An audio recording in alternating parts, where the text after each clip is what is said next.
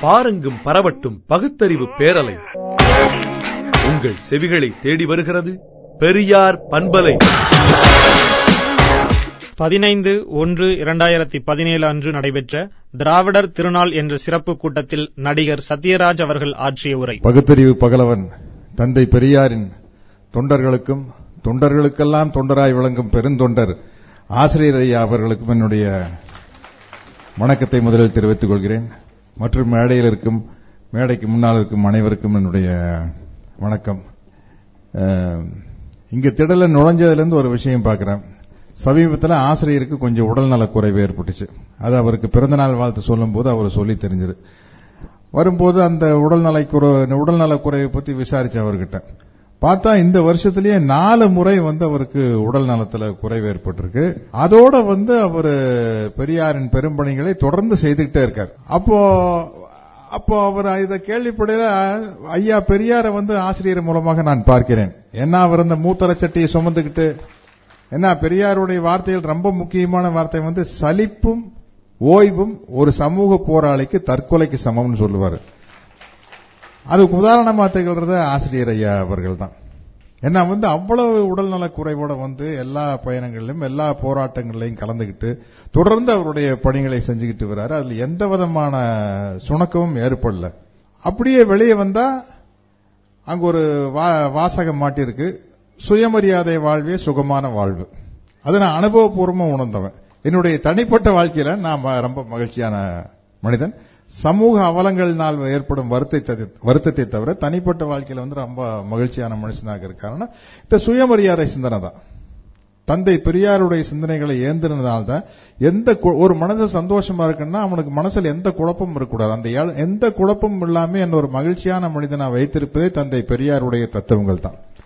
அடுத்தது அங்கிருந்து அப்படியே வெளியே வந்தோம்னா நம்ம கீழடி அகழ்வாராய்ச்சியில் நமக்கு நடந்த துரோகத்திற்கு சரியான பதிலடி கொடுக்கிற மாதிரி இங்க நிகழ்ந்த அந்த நிகழ்வு அங்க ஏற்பாடு செய்திருந்த தோழர்கள் வந்து மிக அற்புதமா செஞ்சிருந்தாங்க. ரொம்ப மகிழ்ச்சியா இருந்தது. அடுத்தது இங்க வந்து உட்கார்ந்தோம். ஆசிரியர் பக்கத்தில் உட்கார்ந்தோம். தப்பாட்ட நிகழ்ச்சி நடத்தினவங்க வந்து ரொம்ப சிறப்பாக நடத்தினாங்க.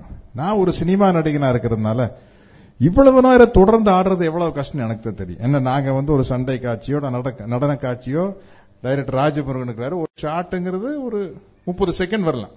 முப்பது செகண்ட் அதிகபட்சம் ஏதாச்சும் ஒரு வசன காட்சி ஒரு நிமிஷத்துக்கு வரும். ஒரே ஷாட்ல மிகப்பெரிய நீளமான வசனத்தை பேசியவர் நடிகர் தலம் ஐயா சிவாஜி அவர்கள் தான் கலைஞர் கருணா கலைஞர் அவர்கள் எழுதிய ராஜாராணி படத்துல சேரன் செங்குட்டு ஒண்ணு. அதுதான் வந்து ஒரு பெரிய ரெக்க- உலகத்திலேயே பெரிய ரெக்கார்டும்பாங்க ஒரு ஆயிரம் அடி வசனம் அப்போ அப்ப நான் ஆசிரியர் ஐயா கிட்ட சொன்னேன் இவ்வளவு நேரம் இந்த தப்பாட்டம் ஆடி அசத்துறாங்க ஐயா. இதுக்கு பெரிய ஸ்டாமினா வேணும் அப்படின்னு உடனே சொன்னாரு இத மனித வதையில சேர்த்துட்டு போறாங்க அப்படின்னு. இத வந்து மனிதர்கள் நம்ம பதைக்கிறோம் அப்படிங்கறதுல அதுல சேர்த்து அதுதான் வந்து அந்த சிறப்பு. அந்த உடனே வந்து ஒரு பதில் வருது பாத்தீங்களா? சிறப்பு. மேடையில வந்ததுக்கு அப்புறம் எனக்கு ஒரு எட்டு ஒன்பது வருஷத்துக்கு முன்னாடி தோழர் சுபவீர பாண்டியனுடைய ஒரு நூல் வெளியீட்டு விழா வந்து எங்கன்னு ரா- ஒரு ரா- எனக்கு இடம் மறந்துருச்சு. அதுக்கு வந்து தோழர் அருள்மொழி அவர்கள் வந்திருந்தாங்க. அவர் ச- சரியான பதிவை சொன்னாங்க. இங்க எத்தனை ஆம்பளைங்க இருக்கிறீங்க? பெண்கள் எத்தனை பேர் இருக்கிறாங்க? ஏன்னா இதற்கு காரணம் ஆண்கள் தான். நீங்க செய்யறது தான். நீங்க வந்து சினிமாக்கு சினிமாக்கு போகையில குடும்பத்தோடு போறீங்க. பீச்சுக்கு போறதுல குடும்பத்தோட போறீங்க? இந்த மாதிரி பகுத்தறிவு சிந்தனைகளை ஊட்டி வளர்க்குற இடத்துல புரட்சிகரமான சிந்தனைகளை ஊட்டி வளர்க்குற இடத்துல எத்தனை பேர் குடும்பத்தோட வந்திருக்கீங்கன்னு கேட்டாங்க. நான் எல்லாம் அப்படியே தலையை குடிச்சிட்டேன் உங்களுக்கு ஞாபகம் இருக்குன்னு நினைக்கிறேன் சுபவி வந்து ஒரு சொல் ஒன்றே சொல் அந்த- அந்த ஒரு நூல் வெளியீட்டு விழால பேசினாங்க. ஏழு எட்டு வருஷம் எட்டு ஒன்பது வருஷம் இருக்கும். நல்லா ஞாபகம் இருக்கு. ஆனா இன்னைக்கு இங்க வந்து பாக்கல உங்க குறை நீங்கி இருக்குன்னு நினைக்கிறேன். அது வந்து இங்கதான் நீங்கும். பெரியார் தடல மட்டும்தான். நம்ம தோழர் முத்தரசன் சொன்னாரு பாருங்க இங்கதான் துவக்கம். அங்க நீங்க வந்து தோழர் முத்தரசன் அவர்கள் பேசல முத்துகிருஷ்ணன் அவர்கள் பேசல சொன்னாங்க இங்கிருந்து தான் ஒரு விஷயம் ஆரம்பமானு சொல்றீங்க பாருங்க அது உண்மைதான். இங்க வந்துட்டு போனதுக்கு அப்புறம் அதுக்கான தைரியம் வந்துடும் என்ன இவ்வளவு பேர் நம்ம பின்னாடி இருக்கிறாங்களே யார் என்ன செஞ்சிட முடியும் அப்படிங்கிற ஒரு தைரியம் வந்துடும் அதுதான் அதுல ரொம்ப முக்கியமான விஷயம். இங்க விருது வாங்கின அமுதன் அவர்களாகட்டும் பிரின்ஸ் கஜேந்திரபாக ஆகட்டும் முத்துகிருஷ்ணன் ராஜமுருகன் எல்லாரும் ஒரு விஷயத்தை பேசினாங்க. இந்த விருதுக்கு எங்களுக்கு தகுதி இருக்குதா? இந்த விருதை வாங்கினதுக்காகவாவது நாங்க மிகப்பெரிய பயணத்தை சமுதாய சமூக சீர்திருத்த பயணத்தை தொடங்கணும் தொடங்கணும்னு சொன்னாங்க. நான் இந்த வருஷ இந்த விருதை வந்து ஒரு பதினஞ்சு இருபது முன்ன வருஷத்துக்கு முன்னாடி வாங்கிட்டேன். ஆனா உங்களவுக்கு நான் ஒண்ணுமே சிரமப்படல. இப்ப உங்களை எல்லாம் பார்க்கும்போது ஏன்னா ராஜமுருகன் வந்து இந்தியாவில் இருக்கிற மிகப்பெரிய பிரச்சனையை வந்து வெளிக்கொண்டு வரணும் அப்படிங்கிறதுக்காக இந்தியா பூரா பயணம் போய் இயற்கை வளங்கள் அழிக்கப்படுறதையும் இந்த தேசிய இனத்தின் பண்பாடு அழிக்கப்படுறதையும் பற்றி ஒரு பெரிய ஆராய்ச்சி பண்ணிருக்காரு. ஏன்னா அது சினிமால வந்து ரொம்ப கஷ்டமான விஷயம். சினிமால வந்து ஒரு இடத்த பிடிக்கிற நம்ம ரொம்ப கஷ்டப்பட்டு அந்த இடத்த பிடிப்போம். இடத்த பிடிச்சோன்னா அந்த வெற்றி கிடைச்சோன்னே அதை உடனே காசு பண்ணலான்னு தான் நினைப்போம். உண்மையா தான் நான் வந்து அதுக்கு உதாரணமா என்னத்த சொல்றேன்? நான் ஒரு அஞ்சு வருஷம் ஆறு வருஷம் சினிமாவில் ரொம்ப கஷ்டப்பட்டு ஒரு அடியாள் வேஷத்தில் நடிச்சிட்டு இருந்தேன். ஒரு படத்துல வந்து ஒரு நண்பர் மணிவண்ணன் மூலமா நூறாவது நாள் இருபத்தி நாலு மணி நேரங்கிற படத்துல வந்து எனக்கு வாய்ப்பு வந்தோடனே இருபத்தி ஏழு படம் ஒத்துக்கிட்டேன். ஏன்னா வீடு வாங்கணும் காரு வாங்கணும். இருபத்தி ஏழு படத்தை ஒத்துக்கிட்டு முதல்ல செட்டில் ஆயிரலாம் அப்படிங்கிற புத்தி தான் வரும். அப்படி இல்லாம ஒரு ஜோக்கருங்கிற படம் வெற்றி அடைஞ்சதுக்கு அப்புறம் அதை காசாக்க விரும்பாம சமுதாய பணிக்காக தன்னை ஈடுபடுத்திக்கிட்டு இருக்காரு. இந்த விருதுக்கு நீங்க தகுதியானவர் தான். அதே மாதிரி முத்துகிருஷ்ணன் அவர்கள் வந்து காசா வரைக்கும் போயிரு போயிருக்காரு. நான் இங்க மேடையில் தான் அவரை பத்தின இவ்வளவு தெளிவான விளக்கங்களை கேள்விப்பட்டேன். அவங்களெல்லாம் பார்க்கும்போது வந்து நமக்கு நம்மளுடைய உழைப்பு ரொம்ப குறைவா எனக்கு படுது. ஐயா பிரின்ஸ் கஜேந்திர பாபு அவர்கள் வந்து கல்விக்காக எவ்வளவு எவ்வளவு விவரமா எவ்வளவு போராட்ட உணர்ச்சியோட அந்த போராட்டங்களை முன்னெடுத்துட்டு போறாரு. அதே மாதிரி ஆர்பி அமுதன் அவர்கள் வந்து இந்த அவருடைய ஆவணப்படங்கள் நான் நிறைய பார்த்துக்கிறேன். இப்ப சமீபத்தில் டாலர் சிட்டிங்கிற இந்த திருப்பூர் நகரத்தில் நடக்கிற அவலங்களை பற்றி அவர் எடுத்த படத்தையும் பார்த்துக்கிறேன். அவங்க எல்லாரும் வந்து பயணத்தை மேற்கொண்டு இந்த சமுதாயத்துக்கு பணி செஞ்சுக்கிட்டே இருக்காங்க. இவங்களுக்கெல்லாம் கம்பேர் பண்ண எனக்கு உண்மையிலேயே வந்து வெக்கமா இருக்குது. எப்போ நம்ம தோழர்கள் நிகழ்ச்சி கூப்பிட்டாலும் நான் அங்க ஷூட்டிங் இருக்கிறேன் இங்க ஷூட்டிங் இருக்கிறேன் ஹைதராபாத் போயிட்டு அங்க போயிட்டேன் ஏன்னா ஷூட்டிங்ல கலந்துகிட்டே இருந்தோம்னா உண்மையில எங்கேயுமே எந்த நிகழ்ச்சியிலையும் கலந்துக்க முடியாது. ஏன்னா அது ஒரு சினிமா தொழில் எப்படின்னா திரையில தெரியிற முகங்கள் தான் ஒரு நாலஞ்சு பேர். பின்னாடி ஒரு நூறு பேர் வேலை செய்வோம். நம்ம ஒரு ஷூட்டிங் ஒத்துக்கிட்டோம்னா அதை கேன்சல் பண்ணிட்டு வரதுங்கிறது ரொம்ப பெரிய தலைவலி. அது என்னன்னா அது என்ன மாதிரி ஒரு நாற்பது வருஷமா நான் சினிமா இருக்கிறேன். சீனியர் நடிகர்கள் வந்து எனக்கு இப்படி ஒரு விழா இருக்குது. நான் வ- ஒரு விழாவுக்கு போயிட்டு வரணும் அப்படின்னு தயாரிப்பாளர்கிட்ட இயக்குநர்கிட்டயே சொன்னோம்னா நம்ம சீனியர் ஆர்டிஸ்டா இருக்கிறங்காட்டி சார் அதெல்லாம் முடிய முடியாது சார் அப்படின்னு சொல்ல மாட்டாங்க. சார் நாளைக்கு இந்த சீன் எடுக்க போறோம். இதில் இத்தனை பேர் இருக்கிறாங்க. சினிமாவை பத்தி உங்களுக்கு தெரிய வேண்டியதில்லை உங்களுக்கு நாங்க சொல்லி தெரிய வேண்டியதில்லை உங்களுக்கு உங்களுக்கு ஓகேனா போயிட்டு வாங்க சார். நாளைக்கு ரெண்டு நாள் கேன்சல் பண்ணிக்கிறோம் அப்படிம்பாங்க. அப்ப என்ன பண்ணோம்னா இந்த சமுதாய பணி செய்யணும்னா இந்த மாதிரி நிகழ்ச்சிகளை கலந்துக்கணும்னா நம்ம சினிமாவை குறைச்சிக்கணும். குறைச்சிக்கணும். நம்ம வந்து வருஷம் பத்து படம் நடிக்கிறோம்னா ஒரு அஞ்சு படத்தை நடிச்சுட்டு அஞ்சு படத்தினுடைய வருமானத்தை தியாகம் செய்யணும். என்ன தம்பி முத்துகிருஷ்ணன் அதை பண்ணிட்டு இருக்காரு வருமானத்தை தியாகம் பண்ணிட்டு இருக்காரு இவங்க எல்லாம் அதாவது இதுதான் வந்து பெரியாருடைய தொண்டர்களுடைய சிறப்பு. ஐயா கிட்ட இருந்து கத்துக்கலாம் ஐயாவுடைய தொண்டர்கள் கிட்ட இருந்து கத்துக்கலாம். இன்னைக்கு நான் வந்து ஐயா கிட்ட இருந்து கத்துக்கிற மாதிரி பிரின்ஸ் கஜேந்திர பாபு கிட்ட இருந்து அமுதன் கிட்ட இருந்து முத்துகிருஷ்ணன் இருந்து ராஜமுருகன் கிட்ட இருந்து என்னால கத்துக்க முடியுதா? இது ஒரு புது பாடமா இருக்கு. இப்ப இந்த ராஜமுருகன் நீங்க பண்ண வேலையை நான் பண்ணலையே. நான் பண்ணலையே. நான் வ- வலிச்சு போட்டுக்கிட்டு வந்த காசை வாங்கி போட்டு நடிச்சுக்கிட்டு உண்மையா தான் இன்னைக்கு வரைக்கும் அதுதான் நடந்துட்டு இருக்கு இன்னைக்கு வரைக்கும் என்ன? அதை பெருமையா நினைச்சுக்கிறேன். நான் வந்து இந்த வயசுலயும் நான் பிஸியா இருக்கிறேன். அந்த மொழியில் நடிக்கிறேன் இந்த மொழியில் நடிக்கிறேன். இன்னும் கூட எனக்கான டிமாண்ட் சினிமாவில் இருந்துட்டு இருக்குது அப்படிங்கறது பெருமையா நினைச்சிட்டு அதை தொடர்ந்து செஞ்சுக்கிட்டு இருக்கிறேன். இல்ல நம்ம இந்த மாதிரி கூட்டங்கள் நிச்சயமா கலந்துக்கணும். நம்முடைய பங்களிப்பு வேணும். நம்ம வந்து களப்போராளியா இல்லாவிட்டாலும் களப்போராளியாக இருக்கிற ஆசிரியர் மாதிரி பெருந்தொண்டர்கள் பின்னாடியும் உங்களை மாதிரி பெருந்தொண்டர்கள் பின்னாடி நம்ம நிக்கணும். அது அதுவுமே செய்யலன்னா எப்ப பார்த்தாலும் வேலை வேலை தான் என்ன அது பிரயோஜனம்? என்ன பலமுறை எனக்கு அப்படி ஆயிருச்சு. அது இப்போ முத்துகிருஷ்ணன் அவர்கள் ராஜமுருகன் அவர்கள் எல்லாம் பேசல எனக்கு அது கொஞ்சம் உறுத்துது. ஆனா என்னன்னா நான் எங்க போனாலும் ஏதோ ஒரு வகையில ஐயாவினுடைய கொள்கைகளை திணிச்சுக்கிட்டு தான் இருப்பேன். இப்ப தெலுங்கு படத்தில் நடிச்சுக்கிட்டு இருக்கிறேன். முதல் நாளே கேமராக்கு தேங்காய் சுத்தி எங்கிட்ட கொண்டு வருவாங்க. கொண்டு வரும்போது தெரியாத மாதிரி முகத்தை திருப்பிக்கலாம் இல்லாட்டி இவ்வளவு பெரிய இடத்துல ஷூட்டிங் நடக்கலாம் எங்கேயாச்சும் மூலையில போய் நின்றுக்கலாம். அந்த தேங்காய் சுத்தி கொண்டு வரவர் கூப்பிட்டு அவர் எங்கிட்ட கொண்டு வர கொண்டு வருவார். கூப்பிட்டு எனக்கு கடவுள் நம்பிக்கை இல்ல. இதுல எல்லாம் எனக்கு சுத்தமா நம்பிக்கை இல்ல. நாளையில இருந்து இதை என்கிட்ட கொண்டு வராதீங்க. அப்படின்னு ஒன்னு பக்கத்துல இருக்கிற ஹீரோக்கள் அவங்க பேர் சொல்ல விரும்பல. ஏன்னா அவங்க கொஞ்சம் சங்க அவங்க வந்து சார் எங்களுக்கும் கூட பெருசா இதுல எல்லாம் நம்பிக்கை இல்லை. நான் சொல்லுவேன் இதுல பெருசா நம்பிக்கை இல்ல சிறுசா நம்பிக்கை இல்லைன்னு கிடையாதுங்க.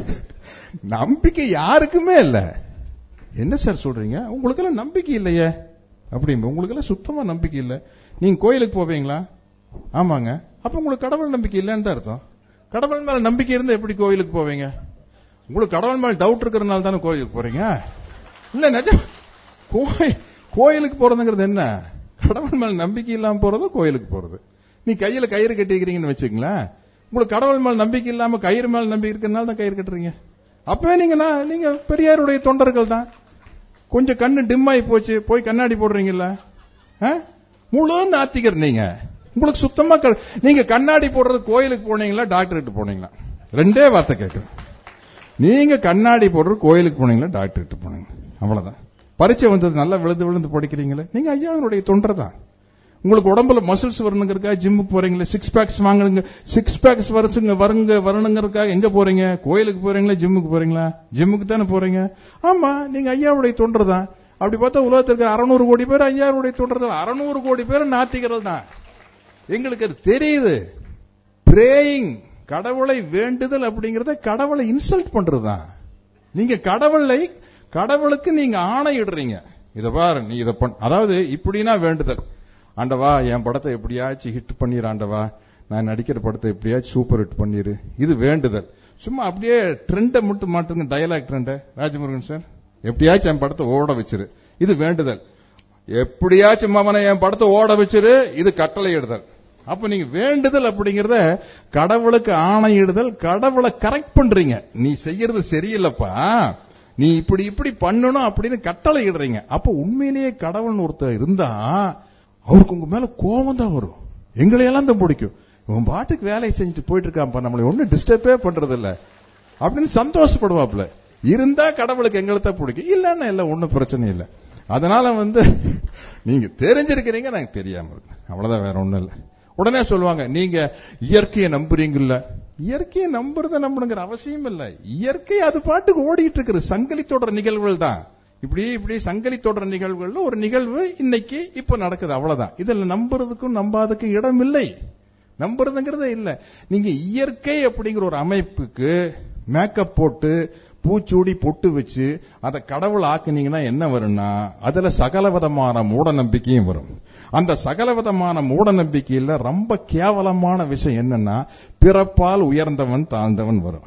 ஆணாக பிறந்தவன் உயர்ந்தவன் பெண்ணாக பிறந்தவன் தாழ்ந்தவன் குறிப்பிட்ட ஜாதியில பிறந்த உயர்ந்தவர்கள் குறிப்பிட்ட ஜாதியில் பிறந்த தாழ்ந்தவர்கள். அஷ்டமி இது நவமி இது குட் ஃப்ரைடே அது இதுன்னு ஏகப்பட்ட மூட நம்பிக்கையில் வந்து உங்களால ஒண்ணுமே வேலையே பார்க்க முடியாது. அவ்வளவு இம்சை பண்ணி வாழ்க்கையை கிடைச்சு சந்தோஷத்தை கெடுத்துரும். உங்க வந்து மகிழ்ச்சியை வந்து அந்த மூட நம்பிக்கையில் அழிச்சிடும் அப்படிங்கறத ரொம்ப முக்கியமான விஷயம். இந்த நம்பிக்கை இருக்கையில. அதனாலதான் ஐயா பெரியார் அவர்கள் வந்து கடவுள் இல்லைங்கிற இடத்துல இருந்து ஆரம்பிக்கல. பிறப்பால் அனைவரும் சமம்ங்கிற இடத்துல இருந்து ஆரம்பிக்கிறார். அனைவரும் சமம். ஆனா அனைவருக்கும் தர வேண்டிய மரியாதையை நீ கொடுக்கல. அனைவருக்கும் தர வேண்டிய கல்வியை கொடுக்கல. ரெண்டாயிரம் வருஷமா உனக்கு வந்து கல்வி மறுக்கப்பட்டிருக்கு. உனக்கான மரியாதை மறுக்கப்பட்டிருக்குது கௌரவம் மறுக்கப்பட்டிருக்கு. அதுக்கு காரணம் வந்து இந்த சாதிய அடுக்குமுறை. இதை தூக்கி வீசணும் அப்படிங்கிறார். அதெல்லாம் தூக்கி வீச முடியாதுங்க. ஏங்க? அது வேதத்திலேயே சொல்லியிருக்கு. அப்படின்னா வேதத்தை தூக்கி வீசிடு. ஐயோ வேதத்தை தூக்கி வீச முடியாதுங்க. ஏன்? அது கடவுளா சொன்னதுங்க. ஆடாப்ப கடவுளை தூக்கி வீசிட்டு போப்பா அப்படின்ட்டு. அவர் இங்கிருந்து அங்க வர்றாரு. இதையெல்லாம் ஐயா சொன்ன ஆணித்தரமான கருத்துக்களை வந்து யாராலையும் மறுக்கவே முடியாது. அதனால தானே நான் தந்தை பெரியார் படத்தில் நடிக்கல என்ன வசனங்கள் எல்லாம் அவர் பேசுந்தான் சாமி இல்ல சாமி இல்லன்னு சொல்றீங்களா திடீர்னு சாமி உங்க முன்னாடி வந்தா என்ன பண்ணுவீங்க? இருக்குதுன்னு சொல்லிடுவேன். இதுக்கு மேல என்ன பேசுறது? அப்படி ஒரு அற்புதமான இடத்துல வந்து எனக்கு வந்து நான் இன்னும் பயணிக்க வேண்டும் அப்படிங்கிற ஒரு விஷயத்தை வந்து ராஜமுருகன் அவர்களும் முத்துகிருஷ்ணன் அவர்களும் பிரின்ஸ் கஜேந்தர் பா அவர்களும் அமுதன் அவர்களும் எனக்கு உணர்த்திட்டு போயிருக்காங்க. இளைஞர்களுக்கு என்னுடைய நன்றியையும் வாழ்த்துக்களையும் கூறி விடைபெறுகிறேன். நன்றி வணக்கம். பகுத்தறிவு பகலவன் தந்தை பெரியாரின் நூல்கள் பேசிய உரைகளின் ஒலி குறுந்தகடுகள் தமிழர் தலைவர் கி. வீரமணி அவர்களின் நூல்கள் பேசிய உரைகளின் ஒலி ஒளி குறுந்தகடுகள் பகுத்தறிவு இனமானம் சமூக நீதி பெண்ணுரிமை தொடர்பான நூல்கள் ஒலி ஒளி குறுந்தகடுகள் அனைத்தும் கிடைக்கும் இடம் பெரியார் புத்தக நிலையம் பெரியார் திடல் ஐம்பது ஈவேக்கி சம்பத் சாலை வேப்பேரி சென்னை ஏழு. தொலைபேசி எண் இரண்டு ஆறு ஆறு ஒன்று எட்டு ஒன்று ஆறு ஒன்று. தந்தை பெரியாரின் தத்துவ கருத்துக்களை இணையதளத்தில் பின்தொடர W W W dot Periyar dot O R G உலகின் ஒரே பகுத்தறிவு நாளேடாம் விடுதலை இதழை இணையத்தில் படிக்க W W W dot Viduthalai dot com